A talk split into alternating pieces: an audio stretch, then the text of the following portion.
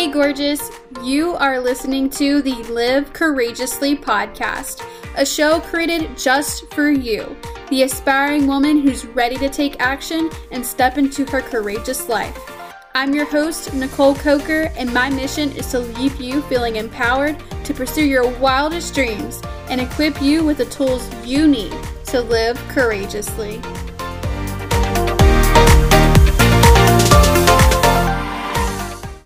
Welcome to the final episode of our 10 Signs of Unhealthy and Healthy Relationships.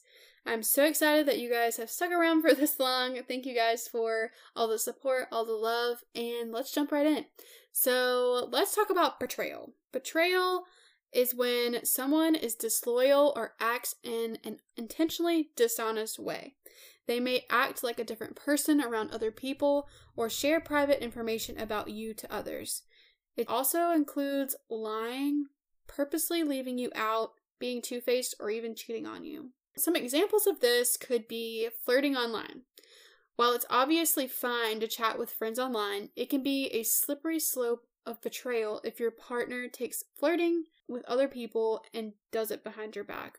Even though it may not seem like a big deal at first, if they're flirting with someone on like social media or a dating app with the excuse that they're just chatting and not meeting, that's an emotional betrayal that could magnetize into something a little more serious. Um, in earlier episodes, we talked about how we have friends that could be of opposite genders, and that's totally okay, and that's fine. Even if you want to spend time with them, that's fine because you should have the trust in your relationship to know that your significant other isn't going to betray you in any way. But it can get pretty intense whenever they take those emotions and they take those actions a bit further than they should in terms of flirting or spending time with them behind your back rather than being upfront about it. Um, another thing is guarding their phone. In a healthy, stable relationship, you shouldn't really have to hide anything from your partner. While it's fine to have some privacy, of course, in a life with friends outside the relationship, that doesn't include secrecy or lying. If your partner has become super protective over their phone, it may be an early warning sign of cheating. Changing people's names in their phone is also another warning sign as well. In my relationship, specifically, this was something that was a huge deal. I always had to give my phone up and had to let him into my phone anytime that he asked or have the passwords to my phone and social media and everything else. I always had to give that information up. But when it came to him, I never could know the password to his phone. I can never know the password to his social media accounts or his email or anything like that. Not necessarily at the beginning of the relationship, like that's not something that I was pressing for. Um, but once I started to see that he was doing things behind my back and I was finding out about them from other people and my friends, um, I started to, you know, ask those questions like, hey, like, can I hold your phone? And it, it was always be an excuse as to why I couldn't hold it or why I couldn't get the information to it. Or he would promise me, oh, yeah, um, tomorrow I'll give it to you. Tomorrow I'll let you know what my passwords are. And that's just something that shouldn't happen in a relationship. You should be able to be open and honest with your partner. Yes, some privacy is great and some privacy that you should have. You shouldn't have everything shared with your partner, you know? You should have some little things that are yours. Um, but when it comes to just simply saying, hey, can I hold your phone? I want to look up something really quick, and they won't let you because they're guarding their phone, that's a red flag. That's very, very unhealthy, and it can cause a lot of turmoil in a relationship um, especially when you know that they're doing things behind your back. It's kind of tough whenever you're sitting down together to eat dinner, or if you're sitting down together watching a movie and your partner is constantly picking up your their phone, and um, you just like, well, what is it? Are they doing? You always have that thought in the back of your mind, like, what are they doing? And that's just not okay in a relationship. You want to be able to feel honest and you want to be able to trust them and not have to worry about what they're doing on their phone every second of the day because they're hiding something, you know? You want that to be a place where you can openly give each other your phone and not have to worry about that. Just think about that when someone's purposely guarding their phone or something like that. Yes, they can have their privacy, but at the same time, um, they shouldn't be trying to guard it and hide everything from you. So just keep that in mind whenever you're going through the wonderful world of dating and relationships.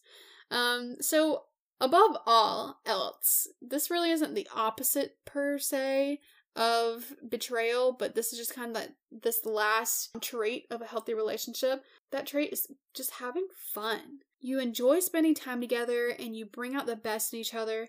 A healthy relationship should be easy and just make you happy. You can let loose, laugh together, and be yourselves.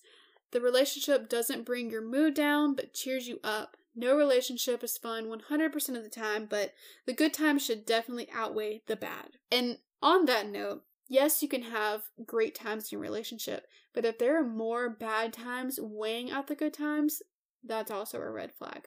That was a lot of times with my relationship. I would be reminiscing on all the good times that we had, and then when we had bad times, I would just try to think about the good times and overshadow all the things that were going on, which ultimately led me to ignore them, and the problem just kept persisting and getting worse and getting worse.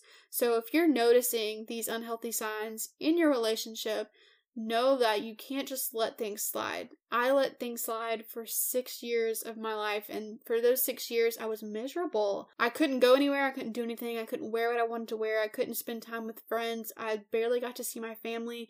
Just know that I don't want anyone who is listening to this to have to go through that or feel that way. I want you to have a relationship that's exciting, it's honest, it's open, it's something that you look forward to every day, and it's something that you can also be independent from and you get to be your own person and just have someone beside you each and every step of the way to encourage you towards your dreams, encourage you towards the things that you love most, and you doing that for them as well.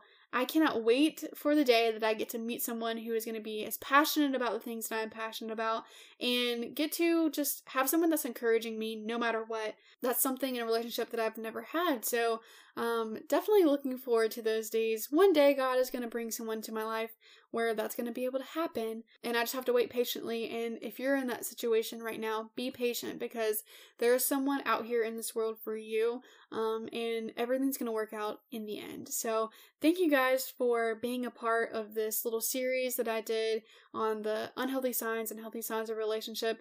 This is something very special to me because I know for so long I didn't know these signs and I got stuck in a relationship for so long and got so many years taken away from my life dealing with all of this and always being miserable or walking on eggshells and it's not something that you want to do. So just keep an eye out for all of these signs so that you can keep your relationship in check and have an amazing one.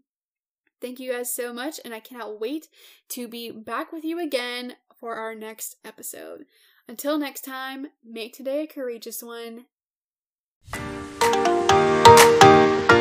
Hey girl, thank you so much for listening and allowing me to be a part of your journey in living your courageous life.